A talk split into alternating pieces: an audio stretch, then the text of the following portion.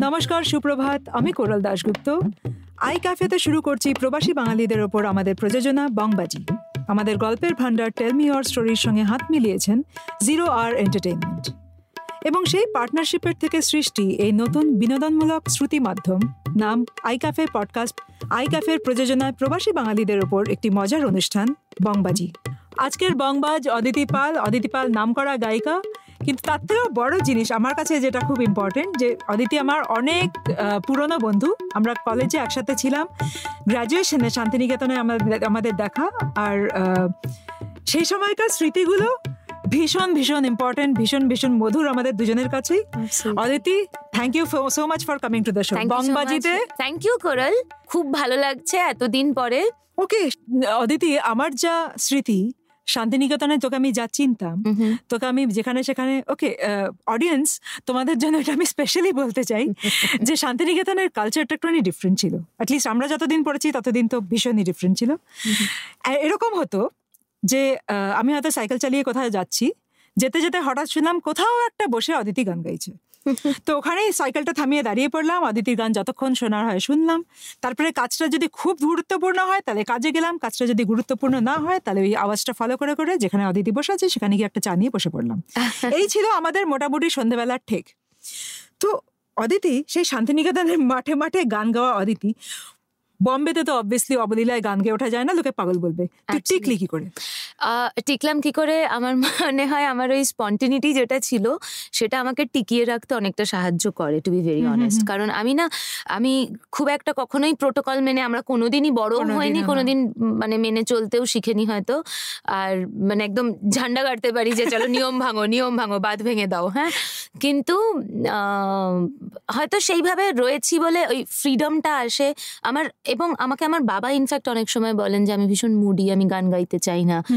আবার আমার বন্ধুরা সেটার সঙ্গে মেলে দেবে। অদিতি গান গাইতে চায় না। হ্যাঁ, মানে এটা হতে পারে হ্যাঁ হ্যাঁ তো আমি কারণ শান্তিনিকেতনে আমরা এতটাই ছোট থেকে খেলতে খেলতে গান গাইছি চলতে চলতে গান গাইছি সাইকেল চালাতে চালাতে গান গাইছি মানে কেউ ওখানে জাজ করবার নেই।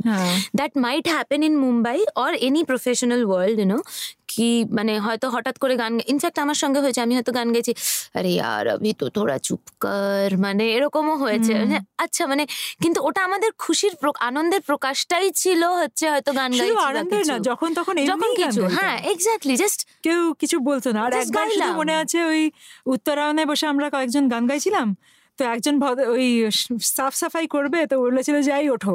হ্যাঁ। তাতে আমরা তাতে আমরা গিয়ে একটা বড় সড়ো চিঠি লিখে মানে মানে ওটাকে আর কি সিরিয়াস আমরা গান গাইছি আমরা গান গাইছি আমাদের উঠিয়ে দিয়েছে। আর কি হ্যাঁ তো এই ধরনের ব্যাপার অনেক ঘটেছে।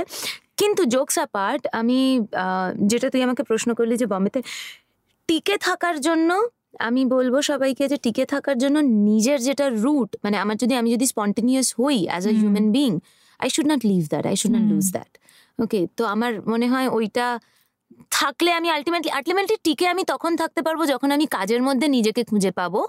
এবং আমি নিজের বেসিক মানে ক্যারেক্টারিস্টিকটাকে আমি কখনোই ছেড়ে নিজেকে খুঁজে পাতে পারব না। আমি তোকে আর সচিন সুচিন্ত দাকে কোনোদিনও অ্যাজ আ হাজবেন্ড ওয়াইফ বসে কখনো আড্ডা মারিনি। হ্যাঁ। মানে আমি যেই সময়টা আমরা দুজন গ্রুপে ছিলাম এক্স্যাক্টলি যেই সময়টা আমরা দুজন একসাথে ছিলাম সেই সময় অদিতি অদিতি সুচিন্ত দা সুচিন্ত দা দুদিক থেকে দুজনে এলো। দ্যাট ওয়াজ দ্য রুট তো তুই তো ইন্ডিয়ান আইডলের সময় বম্বেতে এলি। রাইট তারপর সুচিন্তদা বম্বেতে কি করে সেটেল করল? সুচিন্তদা আমাদের ইনফ্যাক্ট আমার আমি বিয়ের পরে আমার আমি অনেক মানে সরি ইন্ডিয়ান আইডলের পরে আমার যেটা হয়েছিল আমি অনেকটাই শাটিল করছিলাম। মানে I was not totally in Mumbai or not even totally in Kolkata মানে এরকম একটা ছিল যে মানে আমার কিছুটা কিছুটা করে শাটল করতে যে আমার নিজের তখন প্রচণ্ড চাপে আমার মানে অতটা স্ট্রেস তো তুই বুঝতে পারছিস শান্তিনিকেতনে আমরা কীরকম ছিলাম। তো এখানে বম্বেটা এতটাই একটা ফাস্ট পেস্ট লাইফ আমার ওটা না আমার আমি ঠিক ডাইজেস্ট করতে পারিনি। মানে আমি প্রথমে নিতে পারিনি। মানে আমি কি করব কি করব কতক্ষণ? আর কাজ না থাকলে একাকিত্ব। হ্যাঁ। সেটাও একটা ভীষণ কাজ করতো এবং তখন দুদিন না থাকলে পরে এত কিছু মিস হয়ে যায় যে এক্স্যাক্টলি অনেক কিছু এবং আমার মা তখনও চাকরি করতেন। তো তখন মানে আমি কলকাতা গিয়ে মানে থাকা আবার এখানে আসা এই ব্যাপারটা হতো। তারপরে হ্যাঁ সুচিন্ত দাও সুচিন্ত দাও ধীরে ধীরে মানে ওখানকার পাঠ চুকিয়ে মানে একটা সময় এমন হয়েছিল যে বিয়ের পরে আর কি আমি থ্রেট করেছিলাম আসবি কি না বল? না আসলে এক্ষুনি ছাড়া ছাড়ি। মানে সেইবারে থ্রেট করার পরে তো আমাদের খুব ভালো বন্ধু হ্যাঁ দেবাঙ্গন। তো দেবাঙ্গনও বলেছিল সুচি এবারে মনে হচ্ছে তোকে চলে যেতেই হবে। তো সেইভাবে তো finally he took that decision he got a job here আর মানে ওখান থেকেই অ্যাপ্লাই করে? হ্যাঁ ওখান থেকেই অ্যাপ্লাই করে। আর কি এখানে ইন্টারভিউ হয়েছিল তারপরে এসে শুরু করল। হ্যাঁ এবং আমাদের দুজনকে কখনোই একসঙ্গে দেখা যায় না বিকজ আমরা কেউ খুব একটা বেশি ইন্টারফেয়ারিং নই। মানে আমি ওর কাজ ওর মতন ও ব্যস্ত থাকে আমি আমার মতন ব্যস্ত থাকি। আমি ভেরি হ্যাপি দ্যাট ওয়ে আচ্ছা দেখ গানের জগতে প্রচুর বাঙালি। মানে অন্য যে কোনো কিছুর সাথে যদি আমি তুলনা করি গানের জগতে প্রচুর বাঙালি। তো তাতে তোর কোনো সুবিধে হয়? মানে আমি সুবিধে বলতে পেশাগত সুবিধের কথা বলছি না। আমি বলছি টেম্পারামেন্টালি বা ইমোশনালি যেখানে মানুষ মানুষের ব্যাপারটা বেশ বেটার বোঝে বা ওনারা তোকে হয়তো বোঝাতে পারছেন বা তুই বুঝতে পারছিস ওনাদের ব্যাপারটা। এরকম কখনো কিছু ফিল করেছিস? আমার যেটা কিন্তু আমাকে আমি যদি আলটিমেটলি হিন্দিতে গাইতে চাইছি হ্যাঁ। আমার বাঙালি ব্যাপারটা খুব একটা কাজে দেবে না আমাকে ভাষাটা বুঝতে হবে হিন্দিতেই এবং হ্যাঁ। তো সেইভাবেই কিন্তু হ্যাঁ বাঙালিটা হয়তো কাজে দেবে স্টুডিওর বাইরে হয়তো চা খেলাম বা একটু মানে মুড়ি মাখা খেলাম বা কিছু মানে সেই রকম টেস্টের ক্ষেত্রে হয়তো বাঙালি ব্যাপারটা কাজে দেবে। আর আদারওয়াইজ মানে ফ্রেন্ডশিপের ক্ষেত্রে হয়তো কাজে দেবে। বাট প্রফেশনালি মানে it's a different thing professionally তোকে তুই যেই কাজটা করছিস সেটাই তোকে ডিভোটেড হয়ে করতে হবে। মানে সেটাই। যেহেতু আমি হিন্দিতে করছি মোস্টলি তো সেটাই। প্রচুর বড় বড় লোকের সাথে কাজ করেছিস। তাদের তাদের কথা কিছু বল যেটা তোর সবচাইতে dearest memory first of all যখন আমি ইন্ডিয়ান আইডলে এলাম তখন তো পুরোপুরি আনকোরা হ্যাঁ। মানে আর ওটা প্রথম ছিল ইন্ডিয়ান আইডলের ফার্স্ট হ্যাঁ ফার্স্ট ইন্ডিয়ান আইডল এবং তার আগে আমি একটাই মাত্র একবার ন্যাশনাল একটা লেভেল কম্পিটিশনে আমি দিল্লিতে পারফর্ম করেছিলাম একটা হিন্দি গান। সেটাতে আমি সেকেন্ড হয়েছিলাম। এবং সেখান থেকে আমার নাম ওরাও আর কি শর্ট লিস্ট করেছিলেন। সেটা that that was not for Indian Idol that was for Saregamapa that was actually trying for Saregamapa কিন্তু যেটা করতে করতে, না না আমার পড়াশুনো, পরীক্ষা, কোনোভাবেই আর কি টাইমটা ম্যানেজ করতে পারছিলাম না। তো তারপরে ইন্ডিয়ান আইডলটা একটা এমন সময় এলো যেই সময় আমি টাইমটাকে ম্যানেজ করে আর কি আসতে পেরেছিলাম অডিশনে তো that's and then of course Sonuji মানে Sonuji has always been my inspiration আমার আমার মানে আমার ভীষণ ভালো লাগতো সোনুজির আমি হিউজ ফ্যান মানে ইন্সপিরেশনের থেকেও বড় আর কি ওনাকে দেখতাম ওই সারেগামাতেই দেখতাম এবং তখন তো হোস্টেলে তো বুঝতেই পারছিস ব্ল্যাক অ্যান্ড হোয়াইট টিভি যেটা চলতো না। হ্যাঁ। তো ওরকম অচল টিভির মধ্যে ওখানে তো মানে ভুলেই যাবে। মানে সেকেন্ড ডিডি টু ওই সমস্ত কিছু আসতো না তো মানে এই সমস্ত কেবল লাইট তো ভুলেই যাই। বাড়িতে এসে আমি টিভি সারেগামার আমি তখন মনে আছে হাইলাইট দেখতাম। তো সেখানে মানে সোনুজি প্রতি মানে পাগল ছিলাম। আমার বন্ধুরাও জানে যে মানে আমি স্ল্যাম বুক হোক বা কিছুই হোক আমি সবেতে আর কি সোনুজিকে নিয়ে কমেন্ট করা মানে এইরকম ছিলাম পাগল ছিলাম। আমার বন্ধুরা আমাকে প্রচণ্ড খ্যাপাতো। তো তারপরে সেই সোনুজি জাজ হলেন যখন আমি এলাম ইন্ডিয়ান আইডলে তো এবং আরও মানে অনেক it must have been a dream come true moment না অ্যাবসলিউটলি অ্যাবসলিউটলি মানে আমি এত প্রথম দিন আমি নার্ভাস ছিলাম আমি কি বলব বুঝতে পারছিলাম না। মানে আমার কলকাতার অডিশনে আমার মনে আছে আমি কি করে রিয়াক্ট করব কি রিয়াক্ট করব কি বলব কিছু বুঝতে পারছি না। আমার মনে হচ্ছে কি গান গাইবে।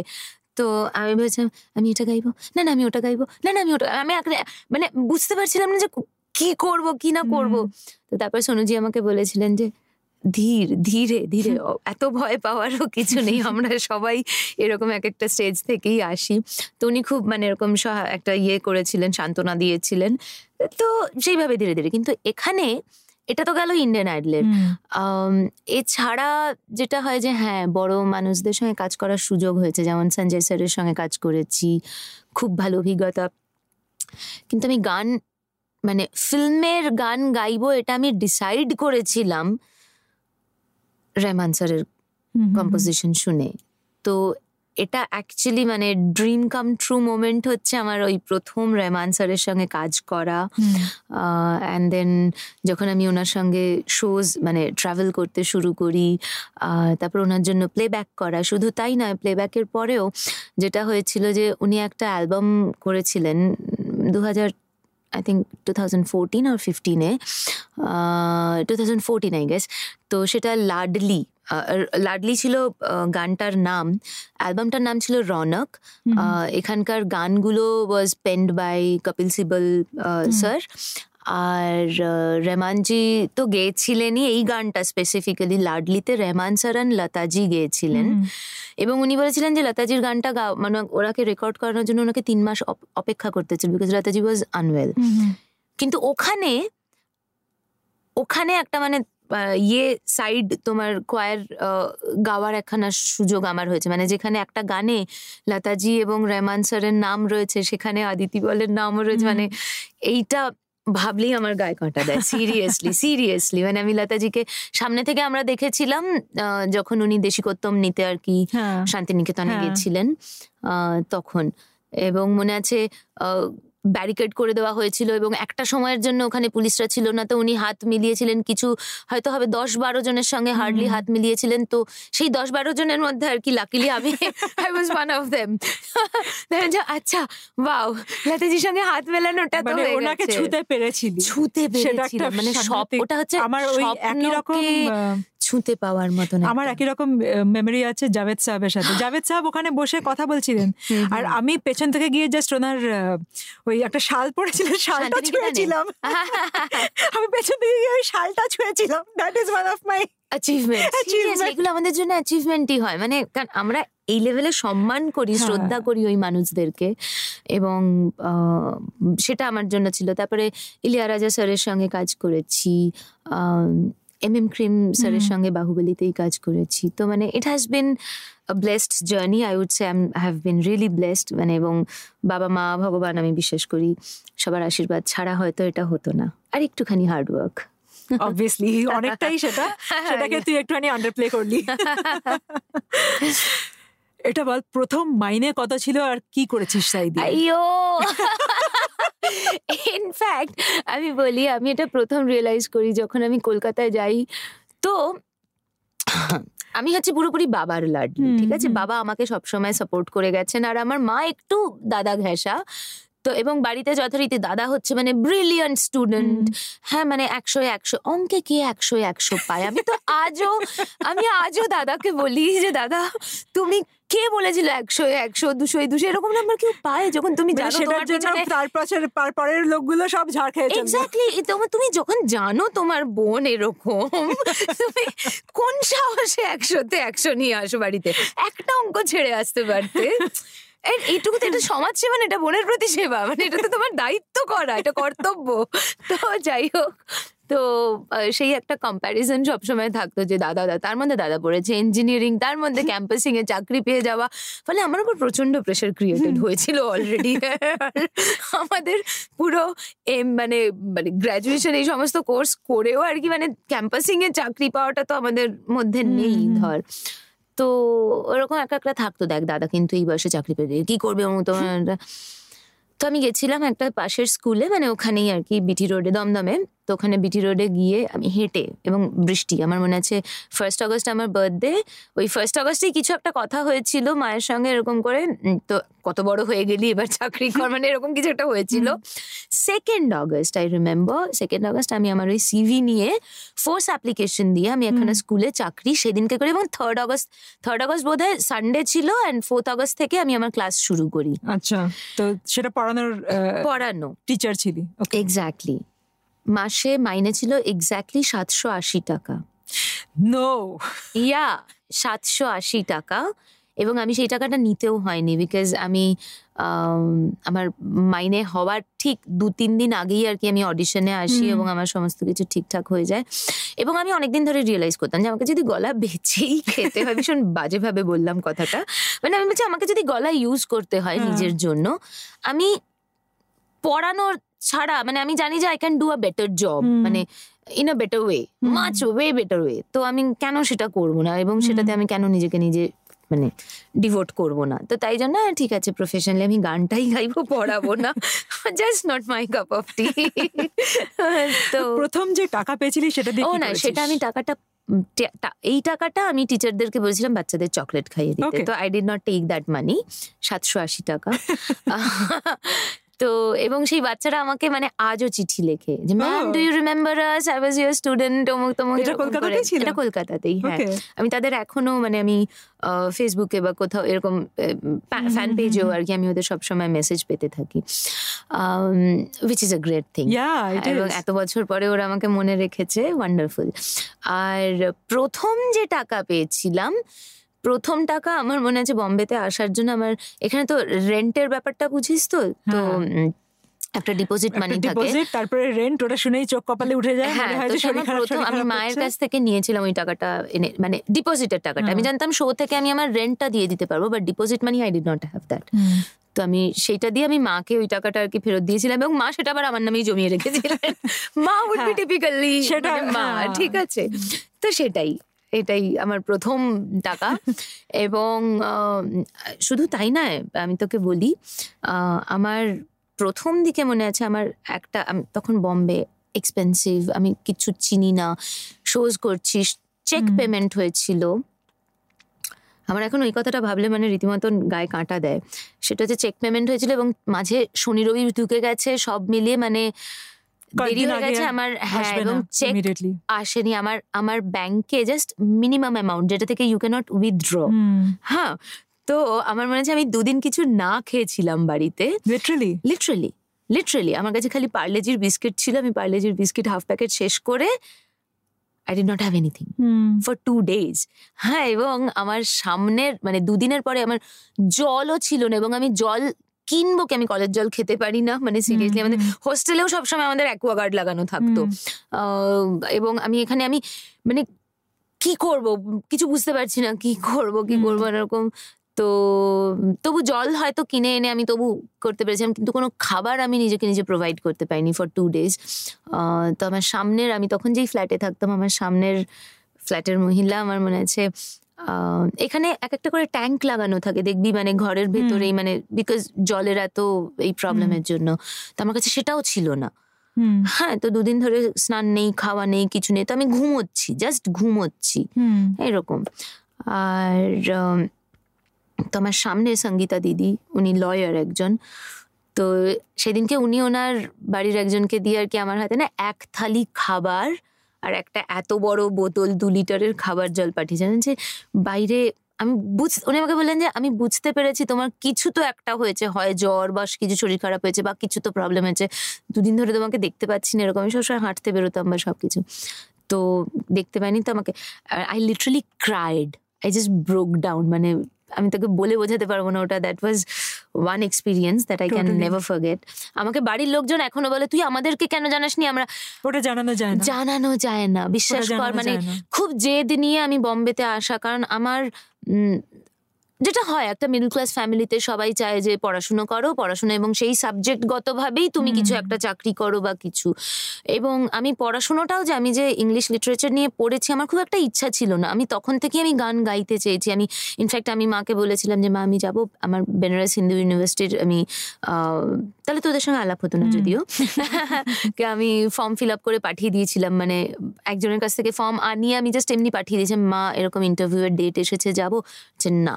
পড়াশোনা শেষ করো। তো আমার বাড়ির চাপে অনেকটা পড়াশোনা শেষ করার ব্যাপারটা ছিল বাড়ির চাপ। হুম, তারপরটা ছিল পুরোটাই নিজের চাপ মানে নিজের জেদ আর কিছু না।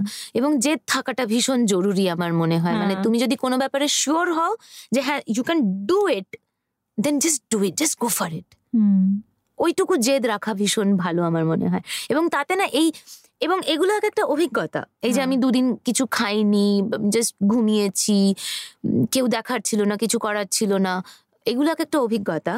বাট কিন্তু এগুলো একটা একটা খুব ভালো অভিজ্ঞতা নিশ্চয়ই। মানে এগুলো ভীষণ ভালো এগুলো মানে জীবনের জমাপুঞ্জি। একদম জমাপুঞ্জি। একদম জমাপুঞ্জি। তো আমার তোর সাথে ফুচকার কম্পিটিশনের কথা খুব মনে আছে। তো সেই ফুচকা। সেটাও ছিল হসপিটালের মোড়ে। মানে ফুচকা খাও কিছু হলে হসপিটাল চলে যেতে পারবে। ওই কখনো পোস্ট অফিসের ঠিক আগে বসতো কখনো Exactly, হ্যাঁ। হসপিটালের মোড়ে। হ্যাঁ। তো ফুচকা আইসক্রিমগুলো খাচ্ছিস এখন নাকি ছেড়ে ছেড়ে দিয়েছিস আমি অনেস্টলি আমি গোলগাপ্পা বা পানিপুরি যেটাকে এখানে বা দিল্লিতে লোকজন বলে হ্যাঁ আমাদের কলকাতার। ফুচকা খেলে পরে আমি যেটা করি এক্স্যাক্টলি আমি যেটা করি আমি খাই না তা নয় আমি খাই। বাকি ব্যাপারটা নিজে বানাই খালি ওই ফুচকাগুলো যেটা বানাতে পারব না সেটা প্যাকেট প্যাকেট কিনে নিয়ে আসি। আর বাকি জিনিসটা বানিয়ে বাড়িতে খাই। ইনফ্যাক্ট তুই চল একদিন আমরা বাড়িতেও ফুচকা ও yes fuchka party we must do absolutely fuchka আরেকটা কি বললি? আইসক্রিম আইসক্রিমটা জানিস তো আমার একটা ভীষণ মানে একটা নস্টালজিয়া কাজ করে। আইসক্রিম খেতে আমি ভীষণ ভালোবাসতাম। মানে মনে আছে ছোটবেলাতে সেই বিয়ে বাড়িতে গেলে বিয়ে বাড়িতে আইসক্রিম থাকতো না? আমার মনে আছে আমি ছোটবেলাতে সেই বিয়ের মেনু কার্ডটা পাশে পাশে দিয়ে দেওয়া হতো মনে আছে? তো আমি সেই প্রথম আহ, প্রথমটাতে থাকতো রাধা বল্লভী হ্যাঁ। আর লাস্টটাতে থাকতো আইসক্রিম মাঝের কোনো কিছু আমি খেতাম না। আমি শুধু ওই রাধা বল্লভীটা ভালো লাগতো। আর শেষ অবধি লোকজনকে আমি বলতাম দাদা আরেকটা আইসক্রিম দেবে কাকু আরেকটা আইসক্রিম দেবে। তখন তো ছোট ছিলাম তো সবাইকে কাকু বলতাম বাবা প্রকাশে প্রচণ্ড বকা খেতাম। গলা ভাঙবে অমুক হবে সেটা কিন্তু আমি সিঙ্গার হতে চাই বলে না জাস্ট নর্মালি শরীর খারাপ হবে জ্বর হবে ঠান্ডা লাগবে। এখন আইসক্রিম খেতে চাই না যখন বাবা বলে একটু খাবি? একটা আইসক্রিম খাবি? এরকম হয়। তাই ঘুরে আসে। হ্যাঁ। পেশাগতভাবে রবীন্দ্রসঙ্গীত গাওয়ার কথা ভাবিসনি কখনো? আহ খুব ভালো কোয়েশ্চেন এবং আমি ভীষণ গ্ল্যাড যে তুই আমাকে প্রশ্নটা জিজ্ঞেস করলি আমি না আমি তোকে রবীন্দ্রসঙ্গীত গাইতেই বেশি শুনেছি. এখন তোকে যতটুকুন শুনেছি আমি সিডি ফিডিতে শুনেছি। হ্যাঁ। লাইভ আমি তোকে কিন্তু আমি মানে রবীন্দ্রসঙ্গীত গাইতে এভরি নাও এন্ড দেন কিন্তু আমি মানে ফেসবুকে আমি যাই কিছু না কিছু গান গাইতে থাকি। সে বিট হিন্দি আর হ্যাঁ রবীন্দ্রসঙ্গীত সেটাও তো আর লাইভ নয়। আমার মধ্যে না একটা অদ্ভুত অ্যাওয়ারনেস থেকে একটা ভীষণ কি বলব একটা মানে একটু বেশি রকমের অ্যাওয়ারনেস কাজ করে। সেটা হচ্ছে আমি যেহেতু শান্তিনিকেতনে পড়েছি এবং এখন আমি পেশাগতভাবে সিঙ্গার আমার মধ্যে একটা সচেতনতা কাজ করে যে আমি যখন রবীন্দ্রনাথকে নিয়ে কাজ করব আমি যেন ঠিকভাবে সেটা ডেলিভার করতে পারি। হ্যাঁ।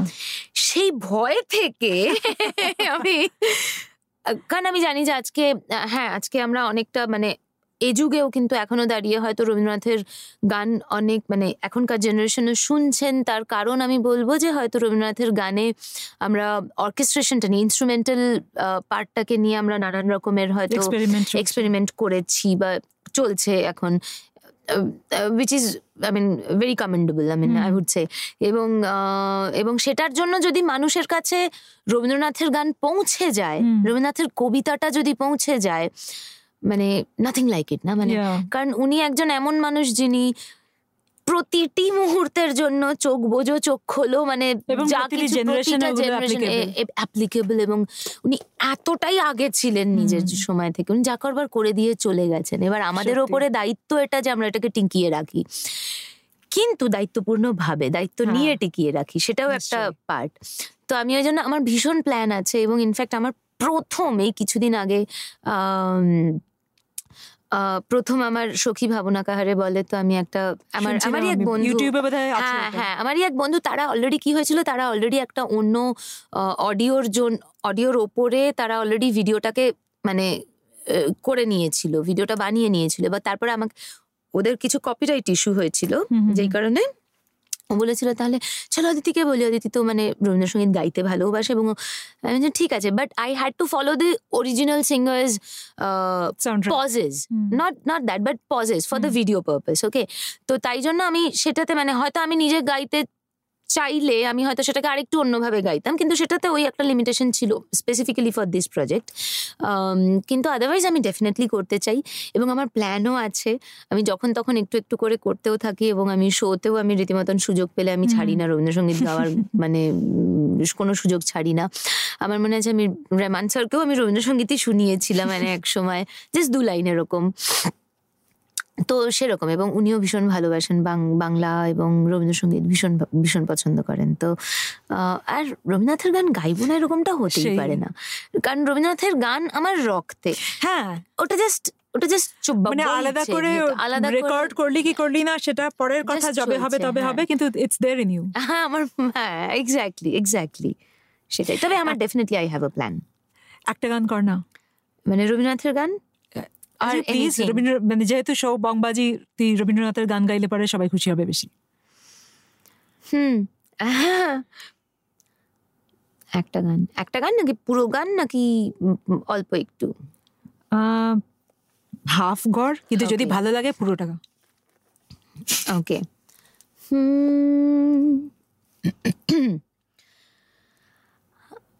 বসন্তকাল আসতে চলেছে।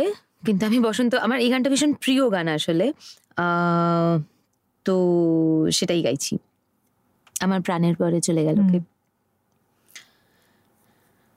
আমার প্রাণের পরে চলে গেল কে বসন্তের বাতাস টুকুর মতো সে যে ছুঁয়ে গেল, নুয়ে গেল রে। ফুল ফুটিয়ে গেল, শত শত সে চলে গেল, বলে গেল কোথায় গেল ফিরে এলো না। সে যেতে যেতে চেয়ে কি যেন গে গেল, তাই আপন মনে বসে আছি কুসুম বনেতে। তাই আপন মনে বসে আছি কুসুম বনেতে। সে ঢেউয়ের মতন ভেসে গেছে। চাঁদের আলোর দেশে গেছে। যেখান দিয়ে হেসে গেছে। হাসি তার রেখে গেছে রে। মনে হলো আখির কোণে আমায় যেন ডেকে গেছে সে। আমি কোথায় যাব কোথায় যাব? ভাবতেছি তাই একলা বসে সে চাঁদের চোখে বুলিয়ে গেল ঘুমের ঘোর। সে প্রাণের কোথায় দুলিয়ে গেল ফুলের কুসুম বনের উপর দিয়ে কি কথা সে বলে গেল? ফুলের গন্ধ পাগল হয়ে সঙ্গে তারি চলে গেল। হৃদয়ে আমার আকুল হলো নয়ন আমার মুদেলো রে। কোথা দিয়ে কোথায় গেল সে? আমার প্রাণের পরে চলে গেল কে? অদিতি কত কিছু যে মনে পড়ছিল না তুই যখন. I- মানে I could literally go back to the times একদম। হ্যাঁ একদম তাই তাই যে চোখে জল এসে যায় যে কত কিছু ছেড়ে এসেছি পেছনে আর কত কিছু মানে কত কি যে মনে পড়ল তোর নিশ্চয়ই আরও বেশি কারণ তুই বহু সময় কাটিয়েছিস হ্যাঁ আমি তিন বছর কাটিয়েছি। আমার তো ছোট থেকে আমার সতেরো বছর কাটানো শান্তিনিকেতনে হ্যাঁ। এবং এখনও মনে পড়ে জানিস মানে ইনফ্যাক্ট গাইতে গাইতে আমার গলা বুঝে আসার মতন এরকম। মানে ছোট থেকে খুব দুরন্ত ছিলাম আমি প্রচণ্ড বদমাস ছিলাম মানে সামলানো যেত না বাড়িতে। আমরা খেপি বলে রাখতাম অ্যাবসলিউটলি আমার শুধু খেপি আমাকে আমার বলছি কিন্তু যারা শুনছো তারা এটাকে আবার প্রচার করো না। কিন্তু আমি নিজেই বলছি আমার বাংলার টিচার আমি ভীষণ গাছে চড়তাম। বেসিক্যালি গাছে চড়ে আম পাড়া পেয়ারা পাড়া অমুক তমুক সব করা। জাস্ট গাছে চড়ে পা দোলানো মানে এইটা গাছে চড়তে ভীষণ ভালোবাসতাম। তো আমার বাংলার শিক্ষিকা সুদক্ষিণা দি তো সুদক্ষিণা দি আমাকে সুদক্ষিণা দি সুমিতা দি ওনারা ভীষণ বন্ধু সুমিতা দিকে তো তুই চিনিস তো ওনারা প্রাণের বান্ধবী ছিলেন ওনারা দুজন। তো সুদক্ষিণা দি আমাকে নাম দিয়েছিলেন হনুমতি। হনুমতি এবং উনি আমাকে ফেসবুকে বলছেন কিরে চিনতে পারছেন কেন সুদক্ষিণা দি? আপনাকে আমার টিচারদেরকে চিনতে পারব না তাই কখনো হতে পারে? তোর নামটা কি মনে আছে? হ্যাঁ তোকে কি ডাকতে পারি? বললাম হ্যাঁ হ্যাঁ পার্সোনালি কিন্তু ওই আর কি। শান্তিনিকেতনের তোর সবচেয়ে কাছের লোকে আই এম শিওর প্রচুর আছে। কিন্তু মানে আমি জিজ্ঞেস করতে চাইছি যে শান্তিনিকেতনে এখনও যখন যাস বা যখন শান্তিনিকেতনের কথা মনে করিস সবচেয়ে ইম্পর্টেন্ট কোন মানুষটা মনে হয় তোর কাছে? বা তোর জীবনের কার প্রভাব সবচেয়ে বেশি? শান্তিনিকেতনে। তিনজন টিচার এক তো সুপ্রিয়দা। উনি আমাদের অধ্যক্ষ ছিলেন আমাদের প্রিন্সিপাল ছিলেন এবং ওনার শিক্ষা বা উনি যেভাবে আমাদের মানে ওনার জীবন দর্শন বা উনি আমাদের যেভাবে জীবন চলতে শিখিয়েছেন ছোট থেকে খুব রেয়ার খুব রেয়ার মানে আমি আমি সিরিয়াসলি আমার আমি মনে করব যে আজকালকার দিনে আমি যেরকম দেখি চোখের সামনে বাচ্চারা বড় হয়ে উঠছে আমার মনে হয় ওরকম একজন আদর্শের মানুষের থাকাটা উপস্থিতি প্রচণ্ড দরকার প্রচণ্ড দরকার।